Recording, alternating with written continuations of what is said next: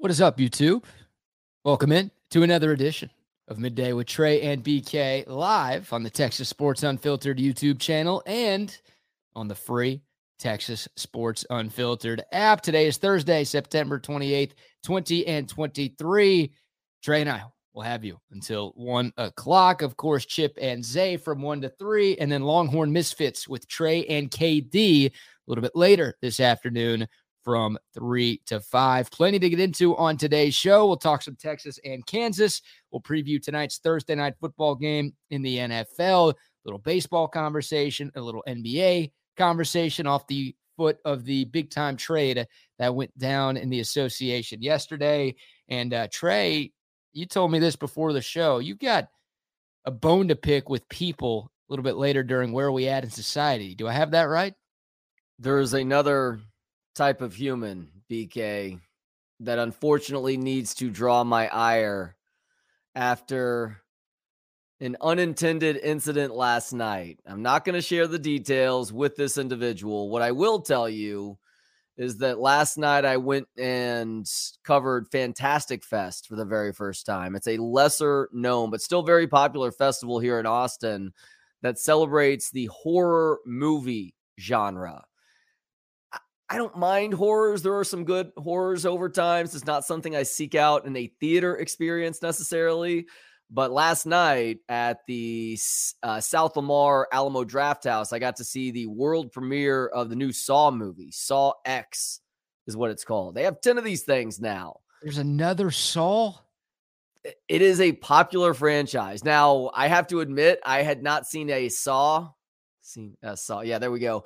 Uh since the original in the theater back in 2004 i thought the movie was hilarious but i'm not somebody who's just gonna go see movies like that play out over and over again. I've maybe seen one of the fastest and furiousest movies but uh this movie last night was entertaining and it made me realize that horror movies for me at 45 are a lot like roller coasters I enjoyed them quite a bit more 15, 20 years ago. And I, I just don't have that bloodlust that uh, existed way back when. Just like with roller coasters, I feel like I am on the verge of dying whenever I'm on a roller coaster with my kids now.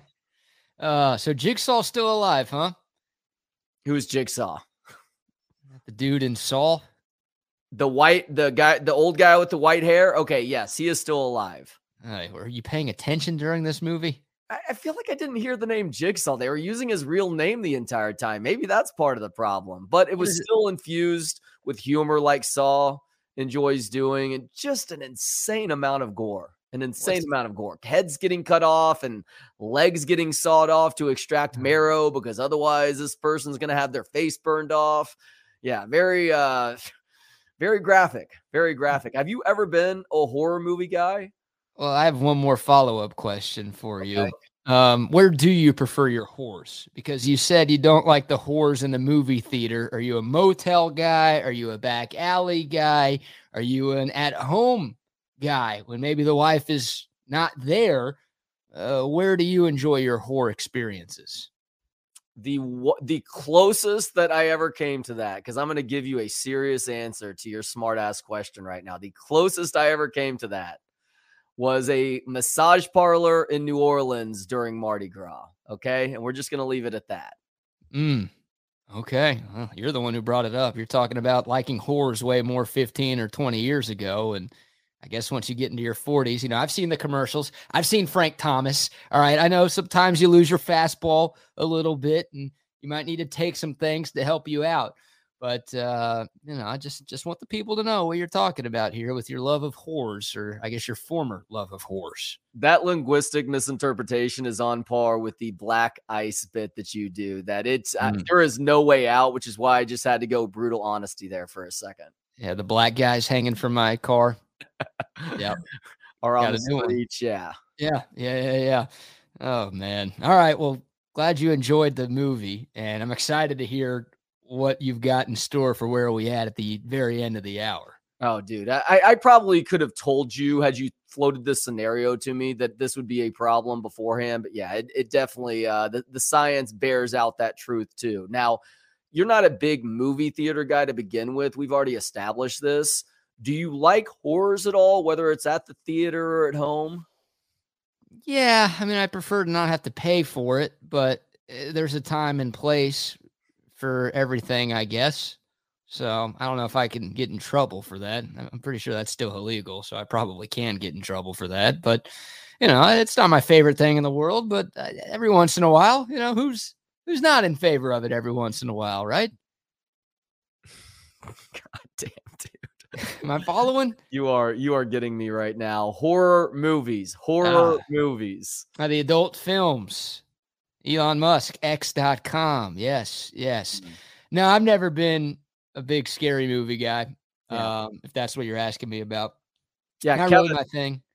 Kevin Kevin told me yesterday. He's like, nope. Even at the age of ten, he's like, I just found it repulsive. I got scarred from a young age. I was uh, having a sleepover in like second or third grade at a buddy's place. And I don't know, we thought it'd be a good idea to watch like The Ring and The Grudge and one of the Saws in the same night. Like, yeah, that's a good idea for a 10 year old. And I, I couldn't sleep for weeks. And then, Oh, like, from that moment on, I was like, you know, I'm fine with horror movies. Like, I, I, I won't like shield my eyes or leave the room, but I will never pick to choose to watch a scary movie. Like that, literally any other genre of movie is preferred over those. Are you familiar with the Candyman movie or Candyman Yeah. movies? Yeah, they made a new one. Uh, one of my friends was actually in the newest Candyman remake that came out last year, right? Wasn't it Jordan Poole who did that bit? Oh, really? Yeah, well, I, I'm more intrigued about that one now. I've only seen the first one. It was back when my friends and I were 15, and one of our friends got so freaked out about it. This is a, a dude, mind you, who hadn't shown this propensity before. Uh, but the the bit in Candyman is you go into the bathroom and you say Candyman three times and turn the lights off. He we were like joking about going and doing that, and he literally went and got his BB gun. He's like, "If you guys do that, I'm going to shoot you." We're like, "Wow, you are really invested in this one, buddy. Yeah, Where's the not, critical thinking here?" it's not based on a true story, guy. Or No, it? it wasn't a very scary part of Chicago where they actually shot the original Cabrini Green. Hmm. Uh, those uh, those projects that got torn down and is now, I'm not even kidding you, a super target. Uh, yeah, that was a, a good backdrop for uh, a pretty solid horror flick. Yeah, sadly, you don't need to say Candyman a few times and turn off the lights to get shot in Chicago these days. That that, uh, that could just happen to you on your own, walking down the street. Unfortunately, Sad state of affairs. Although I do have to say, as a former resident of that city, my guess is that it is not being completely overhyped, but if you think that you can go there and you're immediately going to get mugged or shot, there's a good chance that you're not if Yeah. you're staying in the right areas. yeah, agreed, agreed, agreed. You know what? Chance, but not as good of a chance as like a decade ago. Yeah, good to know. Good to know. All right, Texas and Kansas. I don't know how to transition out of that. Um, Kansas has been Kansas has been the Candyman for Texas and Austin in recent years. They've been Texas the has boogeyman. been- Texas has been the Jayhawks whores a couple times in the recent past. Yes. I don't I don't know if Lance Leipold wants to have his team called a bunch of whores, but you know, Horrors, horrors. whores or what? Women of the night, escorts, whores or what? Prostitutes, all the above. Who knows? Yeah, all the Hmm. above. Texas and Kansas Saturday at 2:30. Uh, most people call them Jayhawks. You can call them whores, I guess. Uh, an issue with this Texas offense. It's been inconsistent. Obviously, they're coming off of a strong performance in Waco, but well, I guess Texas has struggled offensively in both of its home games this year, right? The first half against Rice was not very good. The first three quarters against Wyoming were not very good. If you look at the team numbers, if you look at Quinn Ewers' numbers, uh, they're just not as pretty here in Austin as they are away from home. And it's interesting because on paper, the two toughest teams that Texas has played this year have been on the road. And of course, the Rice and Wyoming, the G5 teams that the Longhorns have gone up against, were here in Austin, and they just couldn't get the offense figured out. We're hoping to see a more consistent offense at DKR this weekend, but in a couple of specific areas, Trey, this Texas team needs to be more consistent to go unbeaten in the regular season and make the college football playoff. And those two areas are two very critical areas. It's the red zone, number one. Uh, gave the stat with the Buck this morning. Texas has had 16 trips inside the opponent's 20 yard line this year. They only have eight touchdowns. It's 50%. That is the third lowest mark in the Big 12, ahead of only Cincinnati, who's ass, and Baylor, who's even more ass. So that's bad. And then on third down, Texas is only converting 37% of its third downs this season. That is 92nd out of 130 FBS teams. And if you're comparing things to their opponent this weekend, Kansas is first in the country in third down conversion percentage. So we can focus more on the Texas offense right now, and we can transition over to the Texas defense on how they can stop KU on Saturday. But yeah, the, the red zone and third downs, those are the stats that kind of show you just how up and down this offensive unit has been through the first month. Yeah. And unfortunately, it was a bit of a mixed bag against Baylor, or maybe fortunately, if they're starting to uh, to turn at least one of those aspects around. But against Baylor, even they were three of nine on third downs. I remember that stat registering at the end of that game and just being like, well, that's frustrating because you do feel better about the overall effort on offense, but they're still struggling in a very crucial component of things. Now, I don't have the breakdown in front of me, but they were three of four in the red zone. One of those was a field goal miss, of course. Do you remember if the other three times they made it in the red zone against Baylor, that they scored touchdowns there? Oh, let me think. I know, look, they had the long touchdown run by Brooks. That was not a red zone play. The Ewers touchdown run was not a red zone play. The Baxter touchdown run would have been a red zone trip. Jonathan Brooks's other touchdown run would have been a red zone trip. And Auburn made one field goal.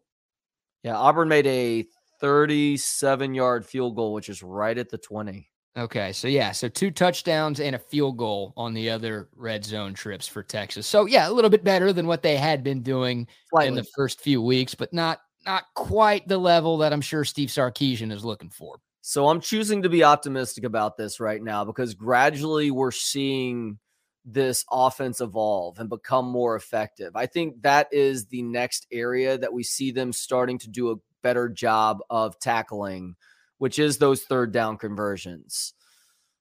We have seen incremental progress, but everything doesn't improve together necessarily. And so uh, they did a better job with the overall rhythm of the game against Baylor, running the ball more on early downs, getting Quinn going a little bit off of play action, but him also just doing a better job of stepping into throws too. So the next thing that we'll see is probably better first and second down gains, meaning they're not so far behind the sticks on third down. And another component of that, obviously, is the offensive line not committing penalties. That that has been an issue at times this year. So you want to see a really consistent O line play where they're not putting the offense further behind the sticks because of a false start or a hold or something. Yeah, and I'm in favor of being aggressive offensively, right? I mean, first and 10 and second to 10 runs sometimes make me want to run my fist through the wall, but I think that's a way that Texas can make those third downs a little bit more manageable, right? Establishing the ground game earlier in games. We saw them do that against Baylor and that was maybe the most complete offensive performance of the season for Texas. They ran the ball early in the game, but they also ran it on early downs to make those third downs a little bit easier. Now, like you said, they were still three of nine, so not a very good third down performance by this Texas team. But yeah, instead of you know second and ten or third and ten after a couple of incompletions, maybe you pick up I don't know four or five yards of carry on first down, and all of a sudden that's going to make life a little bit easier for this offense to keep moving the chain. So They've got to they've got to find a way to make that happen. Like the the next two weeks, especially, they're going up against better teams. Kansas's defense is not Alabama's defense. Oklahoma's defense is not Alabama's defense, but I can tell you they're better than Baylor. I can tell you they're better than Rice. Uh, I can tell you they're probably better than Wyoming, although Wyoming does some good things defensively and they had a lot of experience and some decent talent on that side of the football. But statistically speaking, you're going up against two of the better defenses in the conference over the next couple of weeks. And looking on the other side of the ball, right? Because you want to play complementary football. Sark talked about that on Monday. I feel like Texas did a pretty good job of that in Waco. Like you've got you you can't be settling for three against these high-powered offenses, right? Kansas's offense is really good. Dillon Gabriel right now against bad competition, but he's like top six or seven in the country in Heisman odds. He's been playing really, really well. Good so, on deep balls too, by the way. Very good on deep balls too. So, like, yeah, you're gonna need to help your defense out a little bit. And you know, Texas is so much better talent wise than these teams that maybe they can afford to win. But God, when you when you're playing closer games, which it sure feels like at least one of these next two games might be decided by single digits, which would be the case for the first time this year for this Texas team. Uh, converting those red zone trips into seven instead of three, that feels paramount. That can be the difference in a game that gets you to Arlington or keeps you away from Arlington, or a game that gets you into the playoff or that prevents you from making the playoff. So cashing in on those opportunities, getting touchdowns instead of field goals, that's uh, I think that's going to be more important than it has been for Texas through the first month. Because obviously, as bad as those numbers are, they're still 4 0 with four double digit wins. So clearly they've been fine. But against some other competition, uh, you feel like Texas is going to play a close game to where you don't want to be settling for three instead of the touchdown. Yeah, I'm seeing way too many Texas fans speak with a, a, brash sort of confidence about this matchup on Saturday. I don't think folks realize that. Uh, I realize that Kansas is on the jerseys, but this is a well coached football team here. They do great things on offense, and it is a defense that, while still not good, is not as big of a joke as last season, as you talked about yesterday, BK. And Steve Sarkisian knows that too. And he understands just how special this Kansas offense can be. Had a quote from his Zoom press conference a little bit earlier today that I think speaks to these coaches doing what they can to try and get this defense ready to handle such a complex offense. Sark on facing the KU defense. Quote, I think it's important playing a disciplined brand of football, all 11 guys. We have to have great eyes. We have to trust our training and have communication with everyone so that we're on the same string. And so it's just a matter, especially the linebackers, of not getting sucked into motion or play action where Kansas does something drastically different in the other direction. Yeah, Kansas's offense is really good and it's also really versatile. It's yeah. not like they bring out the same game plan every single Saturday and just say, ah, we're going to do this. If it works, great. If it doesn't, well, we're going to stick to it because that's all we know how to do.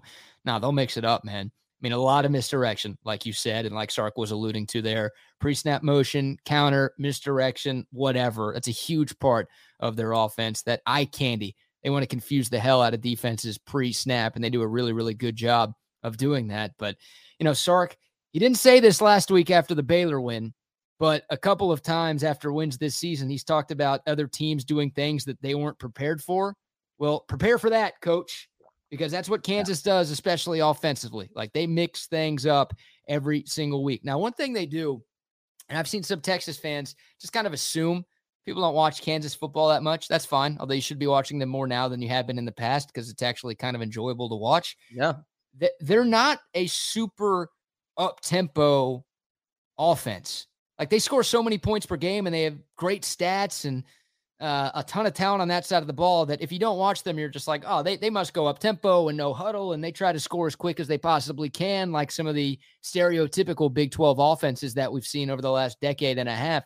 Now, they don't do that. Like they they want to be methodical. They'll use up a good amount of the play clock. Normally, maybe they break tendency on Saturday, but usually that's what they do is is try to slow things down a little bit. So you've got to be prepared for that.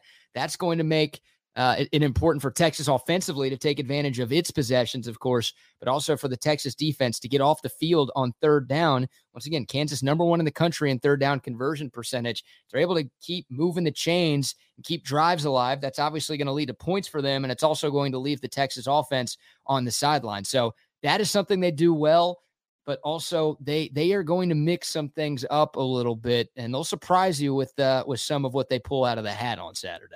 Yeah, and look, uh speaking of grinding that clock, Kansas's ability to run the football or Texas defense ability to continue being so great against the run is going to go a long ways in determining whether Kansas is able to stick in the game or maybe they even have a lead at some point uh, beyond the start of the game too. So that is amongst all the different little storylines that we'll be watching, what Devin Neal and uh, those Kansas running backs can do on the ground against this Texas defense is maybe number one for me when it's that O versus that D. Yeah, I think you're right. Like I, I don't know if you need the word maybe in there. Everybody knows Jalon Daniels, and he's more than just a runner. Talked about that yesterday. He is a great passer of the football too, and he can sit back there in the pocket and beat you with his arm.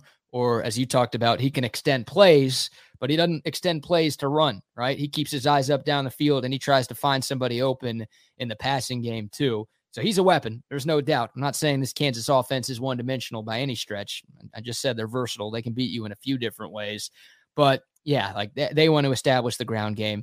And that's that's strength on strength right there. You're talking about one of the best run offenses in the country.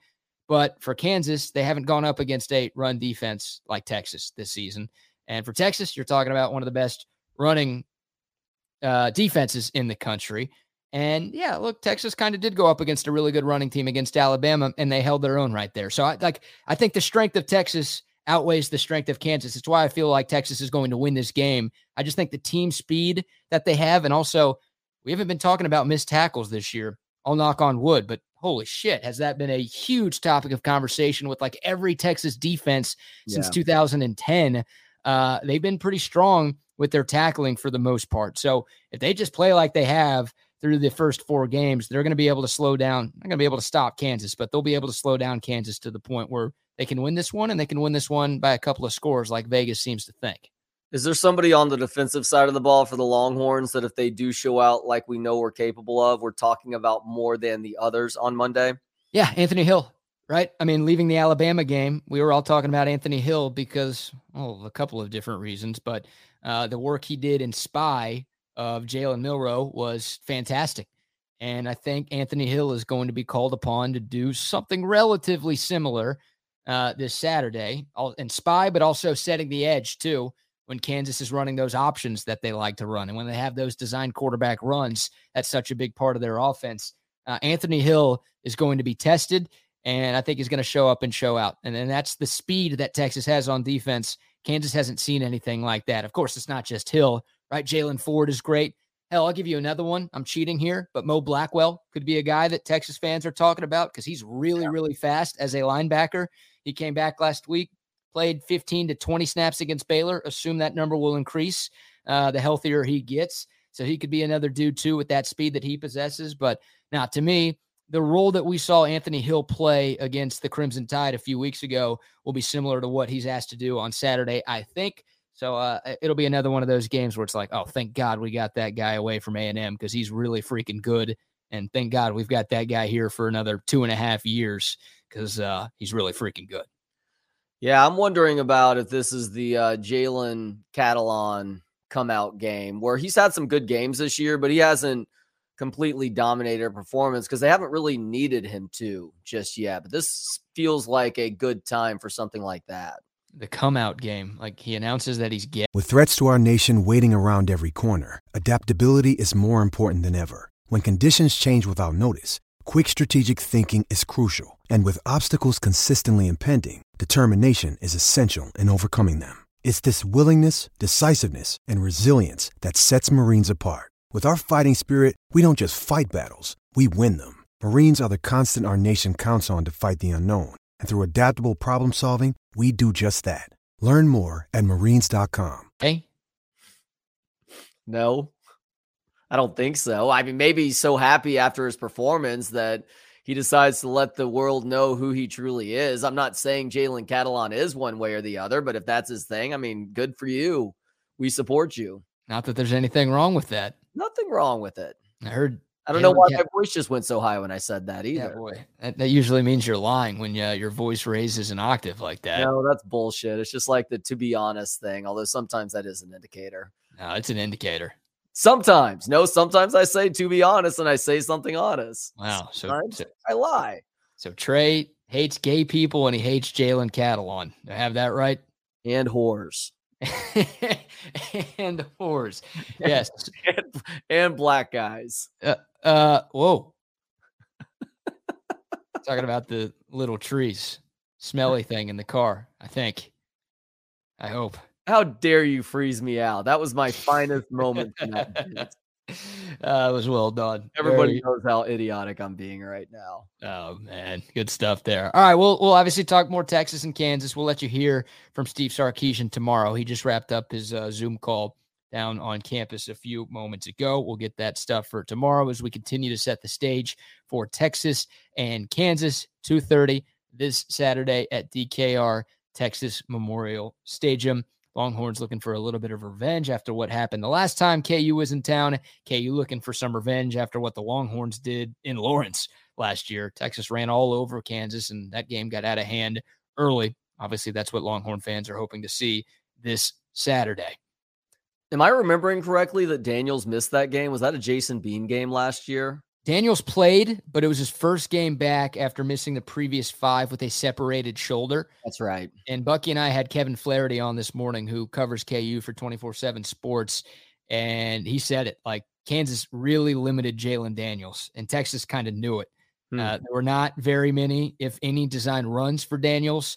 Uh, and like a lot of the bootlegs that are such a huge part of the Kansas offense, Texas wasn't falling for it. They like knew Daniels was going to hand it off because Kansas didn't want him to have to throw or expose himself by running around in the pocket or just in the backfield. So it's a different version of Jalon Daniels that uh, Texas will see, but Texas did beat Jalon Daniels and the Jayhawks last week.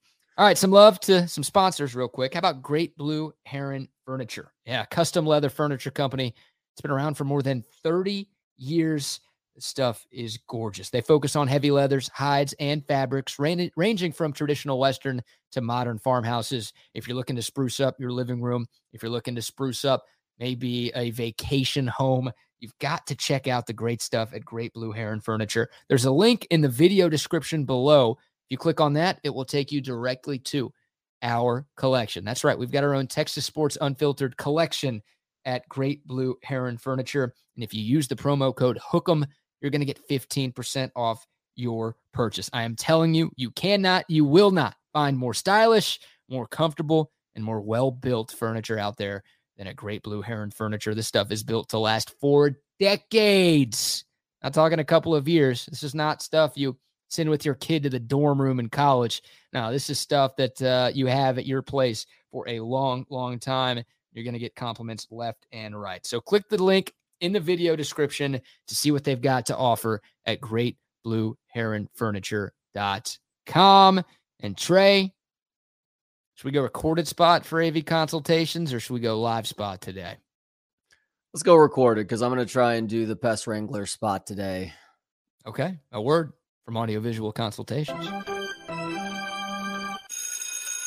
Hi, this is Tom McKay with Audiovisual Consultations. And Camilla McKay. Kid, what time is it? Old man, it's back to sports time. The hockey and football seasons are upon us. And baseball is winding down to the best part. And what about basketball season? I'm 5'2. Who the hell cares about basketball? Yeah, we're talking about watching, not playing. And in that case, you've got everyone covered, right? That's right. Audiovisual Consultations has been providing awesome systems and service throughout Texas for over 30 years. Installing home entertainment systems and livening up restaurants with incredible audio and video systems. We're talking multi screen video walls and home entertainment that puts you in the best seat in the stadium. Just give us a call at 512 255 8678. Hey, aren't you forgetting something? Oh, yeah, I almost forgot. Hug your kids until they beg you to stop. Watch a game with your friends. And make love to whoever the hell you want. Just give us a call at 512 255 8678 or visit us at avconsultations.com. Go Stars! Go Bruins! Kid oh, two weeks away from the return of Dallas Stars hockey. Not that I'm keeping track of that, and there's no way Tom McKay is keeping track of that. No, we don't. We don't do that type of stuff. Oh yeah, oh yeah. We had a long, lengthy sports conversation a couple of days ago. He is champing at the bit right now. Should be a good season for the Dallas Stars. Should be a good season for the Texas Stars up in Cedar Park as well. Yeah. Uh, by the way, Big Craig, Trey hates what? I need to clarify. I said black ice. I hate black ice. Black ice is terrible. It only causes problems. It doesn't do anything positive for society. I love black guys. If you thought I was saying I hate black guys, I love black guys. So many black guys that I love. There's black guys that I don't care for, but it has nothing to do with their race. But for the most part, I love black guys. You love black guys, huh? yes. All the talk about whores from earlier. Now you're talking about. I'm gonna check your internet search history any anytime soon. Oh man, I've just dug myself in the deepest of holes today. Uh, a couple of texts to get into 512-222-9328 is our text line. Apparently, I said Jordan Poole did the Candyman movies, not Jordan Peele. Sorry, no, not the NBA player. It was the you know the Key and Peele guy the director, the actor, Jordan Peele, who uh, is responsible for those movies. Tom McKay does text in and he says, Trey, your sound is falling apart. It's a whore. Yeah, I think he's talking about your voice, not your actual sound quality. I sound like a whore right now. Yeah. Yeah. Sounds like you've had a few things shoved down your. Never mind. Uh, Uh, well, you know what? I, I I've I do have to say that I have been doing some saltwater gargling in the last few days to try and help the voice out, and I am one hell of a gargler. Please don't do the visual of that again, please. Oh, no.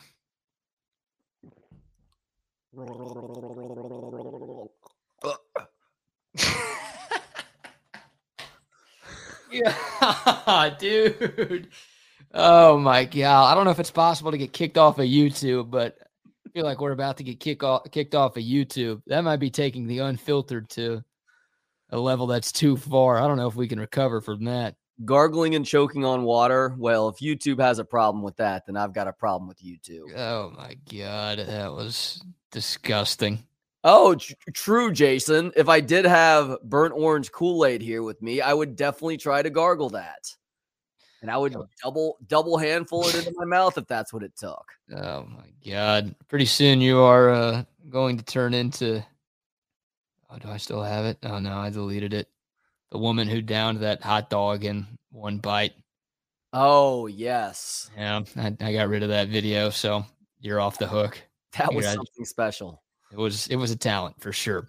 All right, where to next? We can go NFL with Thursday night football tonight. We actually have what should be a pretty good game. We could talk MLB, we could talk NBA. We'll hit all of those over the next 15 minutes or so. But where uh, where do you want to start? Yeah, let's discuss the NFL game tonight. Um, right. Thursday night football for the last few years has been a bit of a crapshoot, and that's just what happens sometimes. You try and schedule a full season months in advance, but this is a, a great matchup to kick off the new NFL week, BK.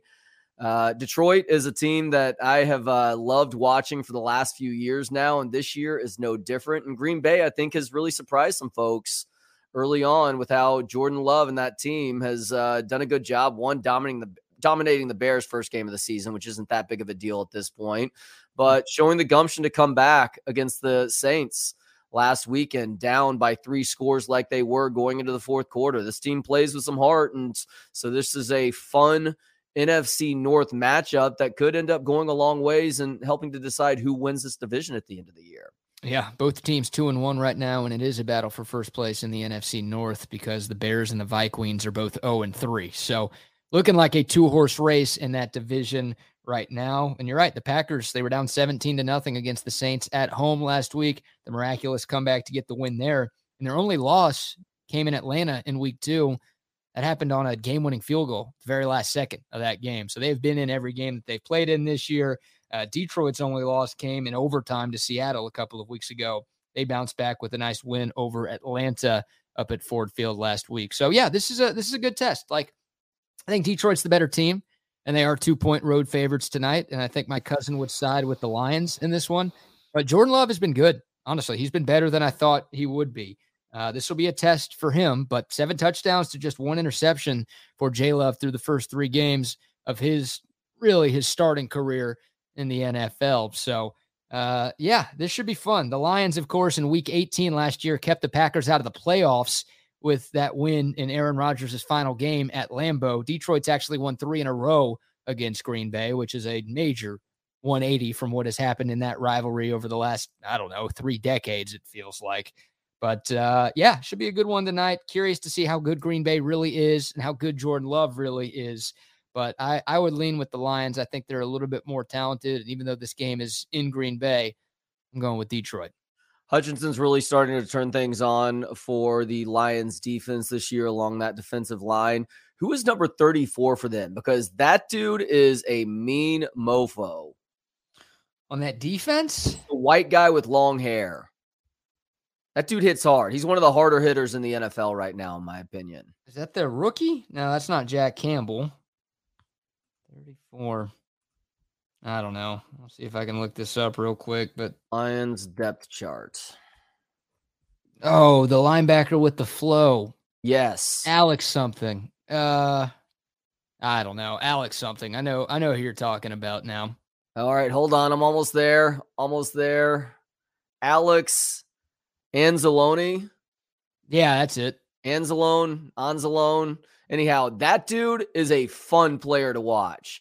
And I love this Lions offense too. Jared Goff is finally starting to get some much deserved respect for how consistent he has been throughout much of last year and, and really going into this year too. They're playing to his strengths now, which wasn't always happening with the Rams.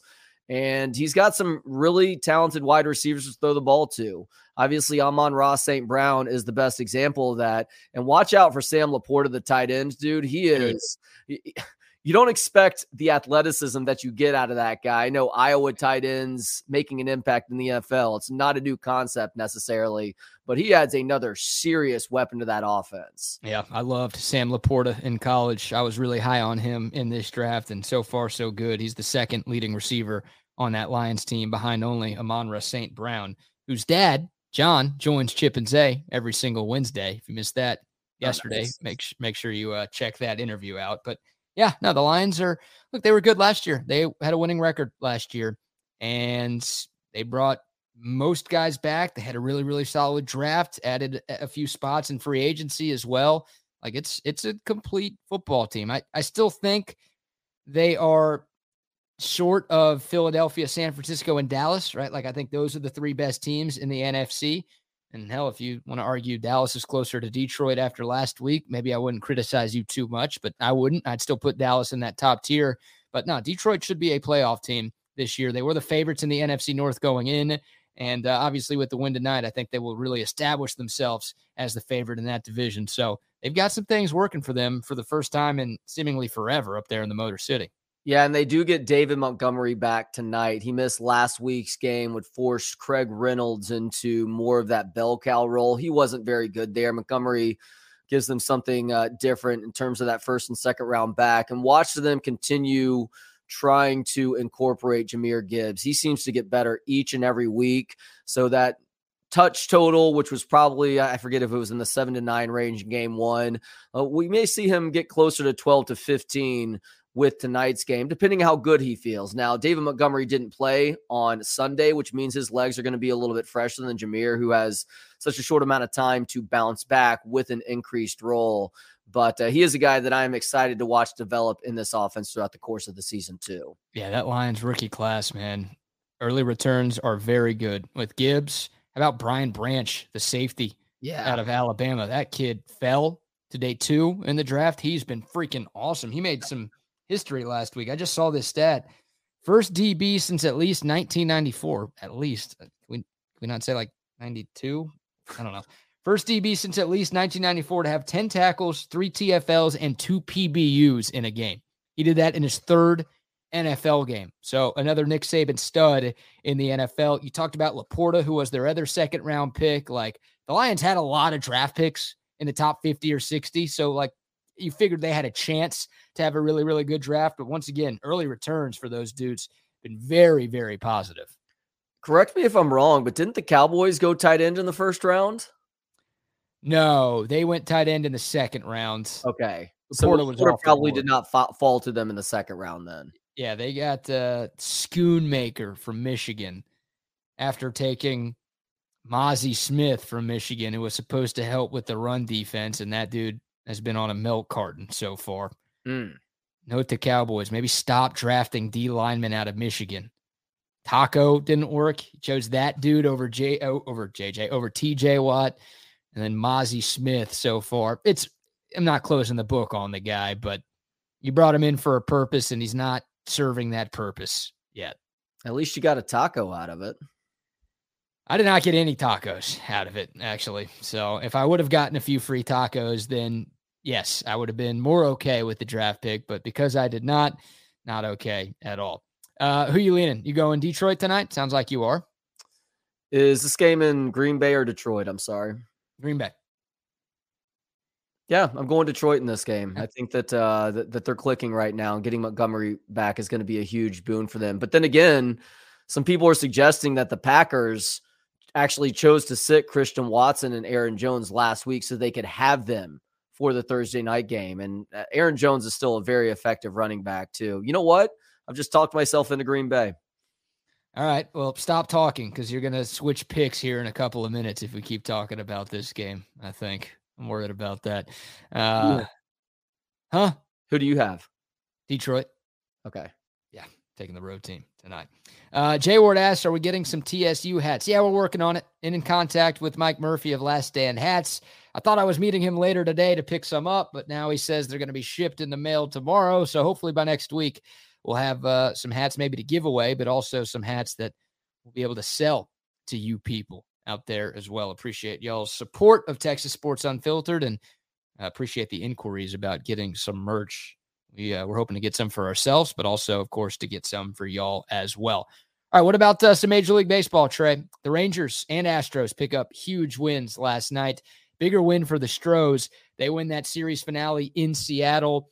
Uh, because they got that win, they stay ahead of the Mariners in that wild card race for that third and final wild card spot in the American League. The Astros now have a game and a half lead over Seattle for the final wild card spot in the American League. And of course, they're still in the mix for the AL West title, but because the Rangers got the win over the Angels last night, the Rangers' magic number to win the West is down to two.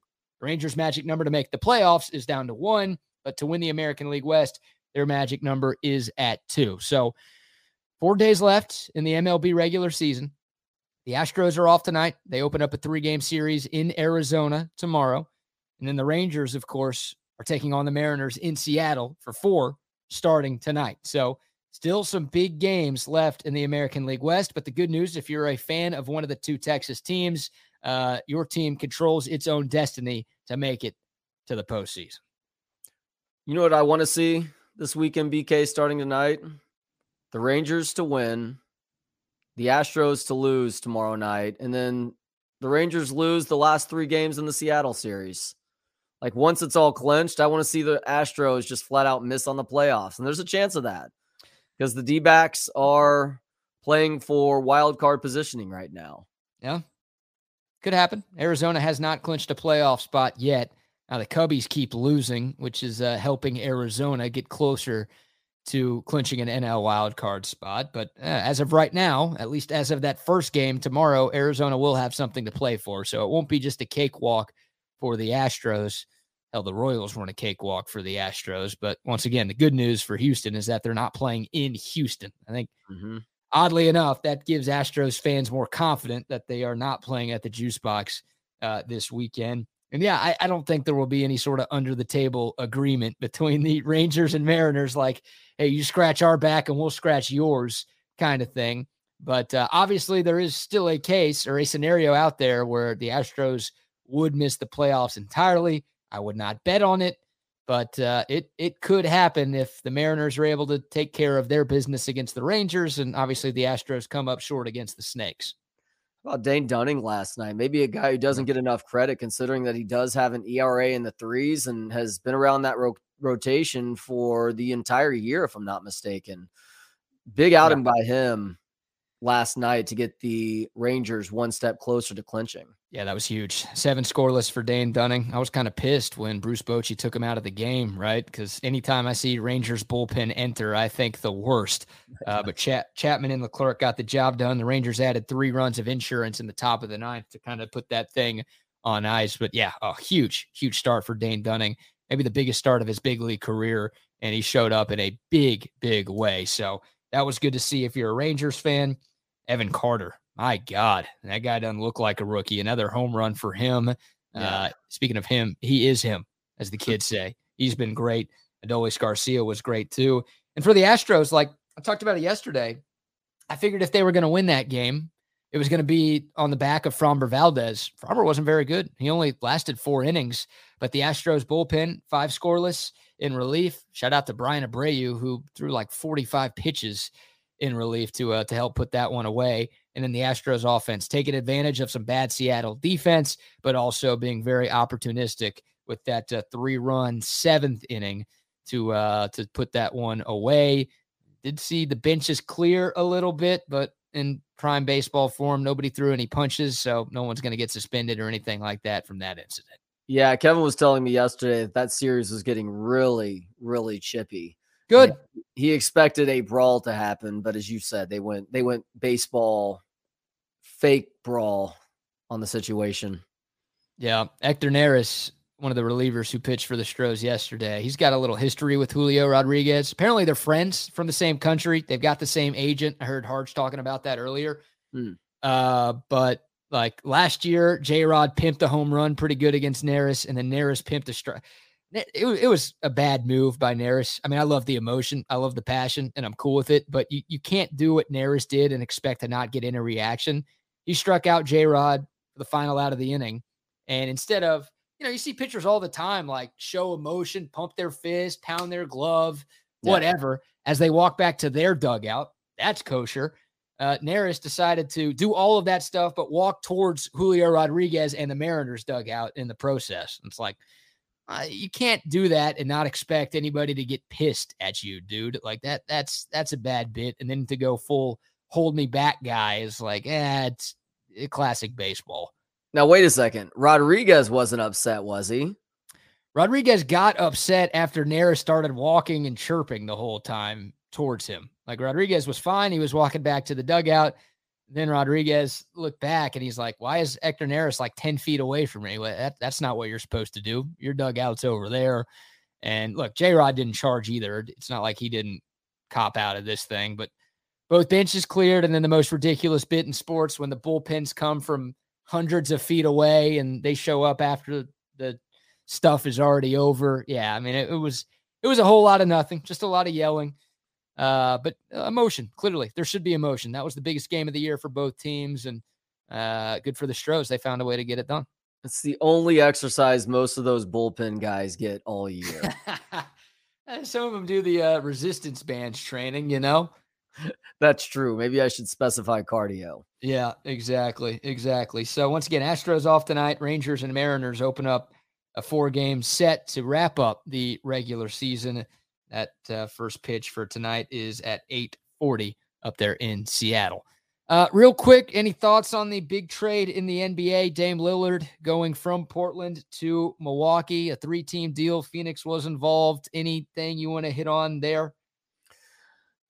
As somebody who isn't the biggest NBA fan at this point, that is well established. I have always said that Dame Lillard is one of my favorite players to watch in the league. I think that he is one of the more entertaining guys offensively in this league. And so this has to be seen as a great thing for the league on the whole for him to go from this albatross in Portland to a franchise that has won it all in the last couple of years with one of the top players in the league too in the Greek Freak.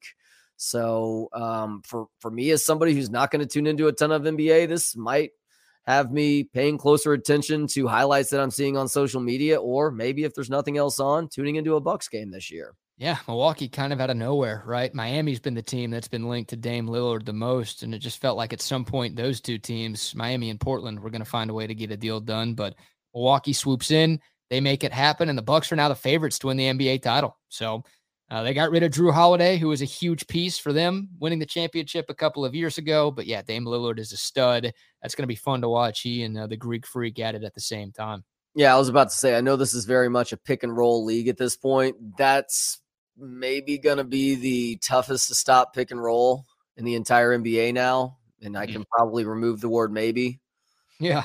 Yeah, that's going to be a tough one two punch. And Middleton's still there. Brooke Lopez re-signed. So now the Bucks are legit. They were the one seed in the East last year. They got upset by Miami in round one, but they're really good. And yeah, I think this probably makes them better. And I think Phoenix is is better too. Honestly, getting rid of Ayton, who was just a weird fit there. They get Nurkic, who's a, a solid player when he's healthy. So uh, good move. And then Portland kind of rebuilds. They get a couple of good players. I think they'll probably trade Jrue Holiday and get more draft picks in return. Uh, but uh, yeah, I mean, they it, it sucks. They wanted to keep Dame, but it makes sense with them drafting Scoot Henderson and just them not feeling like a contender that they uh, that they move on and start a bit of a rebuild. If you're going to trade away a guy like Jrue Holiday, you need to make sure that you have that next guy who can step up in that perimeter defender role. Yep, agreed. Agreed, agreed. They uh they get some better, they get some better. They get better on offense, but uh, they definitely lose something on defense. Get some better. Yikes. All right, I'm done talking for a while. It's Let's uh let's talk a little bit about pest wranglers, Trey. Yes, pest wranglers, pest wranglers, pest wranglers. That is a very dry version of the commercial that you hear on these airways from time to time, but it is all about pest wranglers. Our friend Steve, who has owned and operated Pest Wrangler since 2006, helping people get rid of those pests, and they do so with exceptional customer service. That's because Steve cares about people.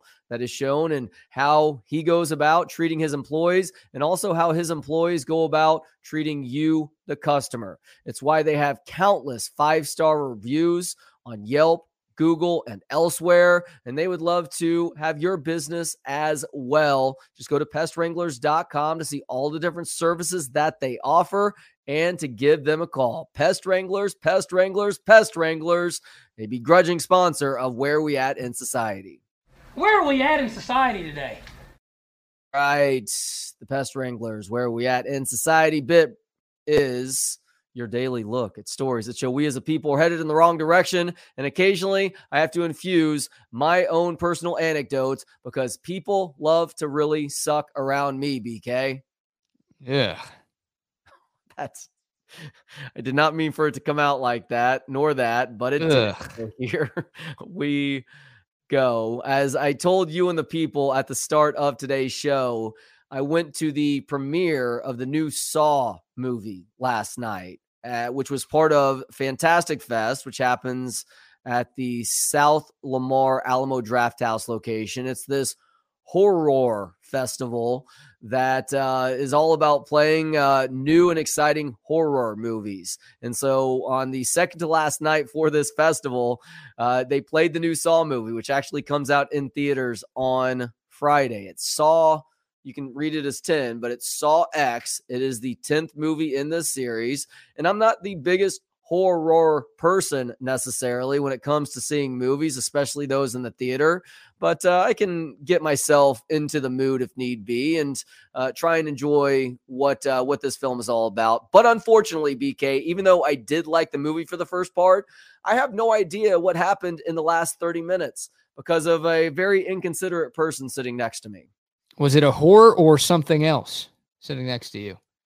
Hmm, I don't know if she was a literal whore, but as as someone who doesn't know her all that well or at all, mind you, one particular quality has me questioning whether she does practice some lady of the night skills uh, throughout her evenings. Uh And that is because this woman was wearing entirely too much perfume. Now, this just isn't, isn't just a female thing. If you are a guy who wears too much cologne, you are in the same category here of trying way too hard to cover something up for yourself and putting people out in the other direction.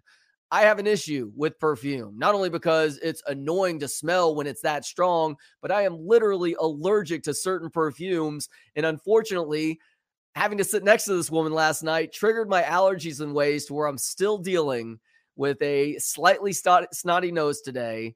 My throat, which was sounding better yesterday, I feel like it's it's still going in the right direction, but it didn't take a big step forward like I would have expected to because I was literally choking on this woman's cologne throughout the first hour plus of this film before I finally had to wave the white flag and walk out of the theater because I couldn't oh. do it anymore. Oh, you didn't stay to the end? No, there was no way I was going to do that. I was having a hard time breathing. I was putting my shirt up my uh, or uh, up above my nose to try and keep the smell at a minimum. Nothing mattered though. I was chugging water like crazy.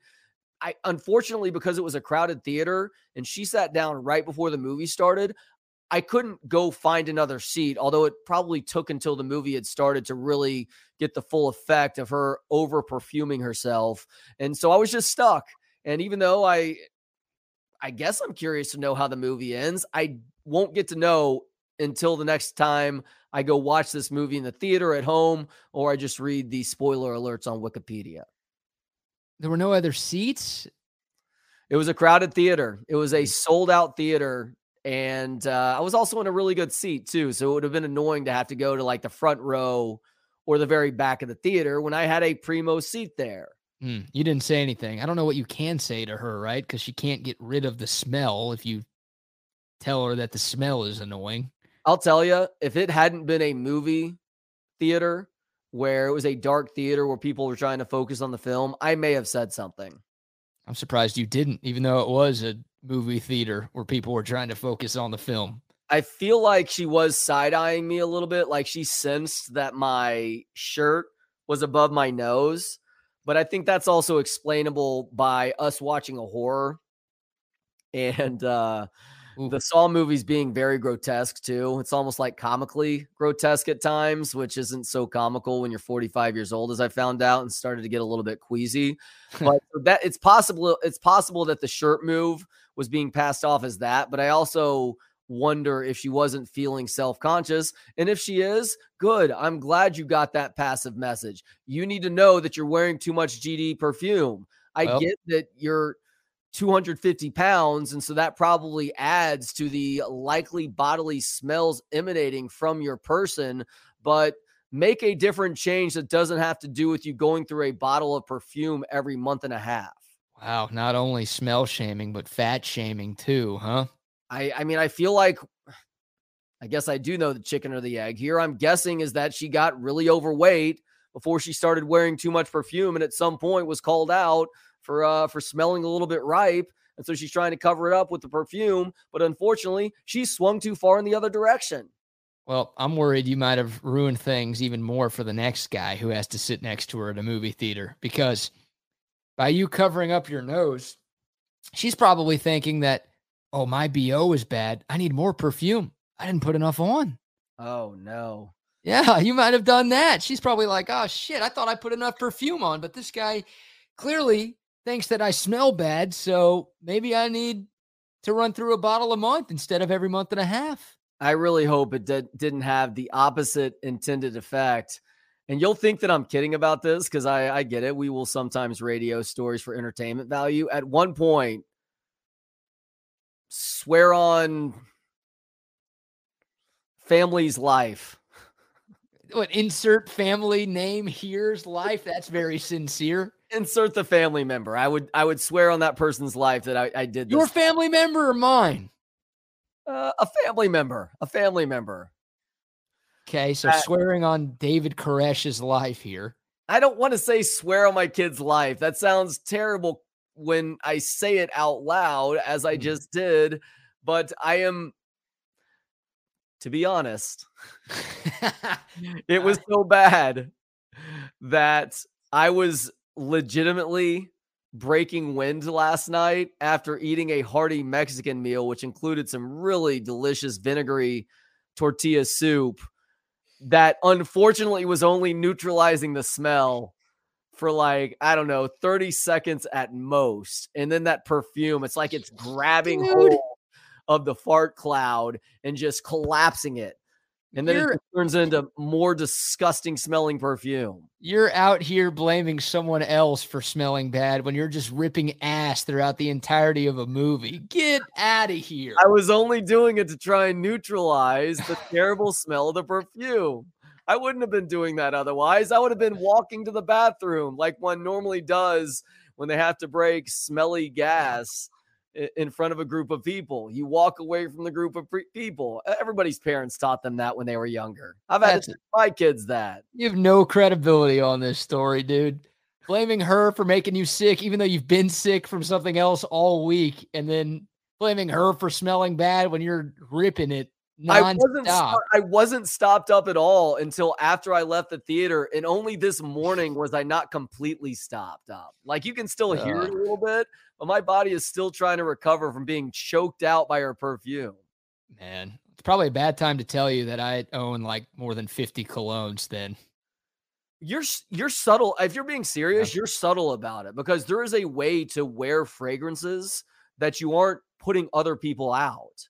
Yeah. But I don't know, eight to 10 spritzes, that's not the route. You do one on like a wrist and you rub it into your wrist and you maybe rub a little bit on your neck. I don't know. What does your cologne routine look like? Not supposed to rub it because that actually ruins the smell. Oh. But I usually go I usually go like two on the neck and one on the wrist. So three, maybe four sprays max. Are you going full spritz or is it like tiny little spritz, tiny little spritz? Depends on where I'm going. Okay. Like if, if I'm if I'm going on a date, if I'm going out to the bars, I'll put on a little bit more because I'm trying to impress women. But if I'm if I'm going to like work with you, then I'll just actually just eat a bunch of Taco Bell beforehand and call that my cologne for the day. There you go. Hey, quick word for Covert Bee Cave. We'll be out there tomorrow. Derrick Johnson. Yes, that Derrick Johnson, the legendary lifetime Longhorn and NFL All Pro linebacker, will be with us 12:30 to 1, or excuse me, 12 to 1. And Trey and I will be broadcasting live from 12 to 1 out there at Covert Bee Cave. It's free lunch provided by our friends at Smoky Moe's. It is, oh, did I do that? I sure didn't. I don't know. I don't know who did that. We're back. Okay. Someone's trying to get rid of us, I guess. I don't know. Uh, but it is time for us to go, anyways. But Covert Bee Cave tomorrow, we will be there. Hope to see you there. Shout out to Olipop.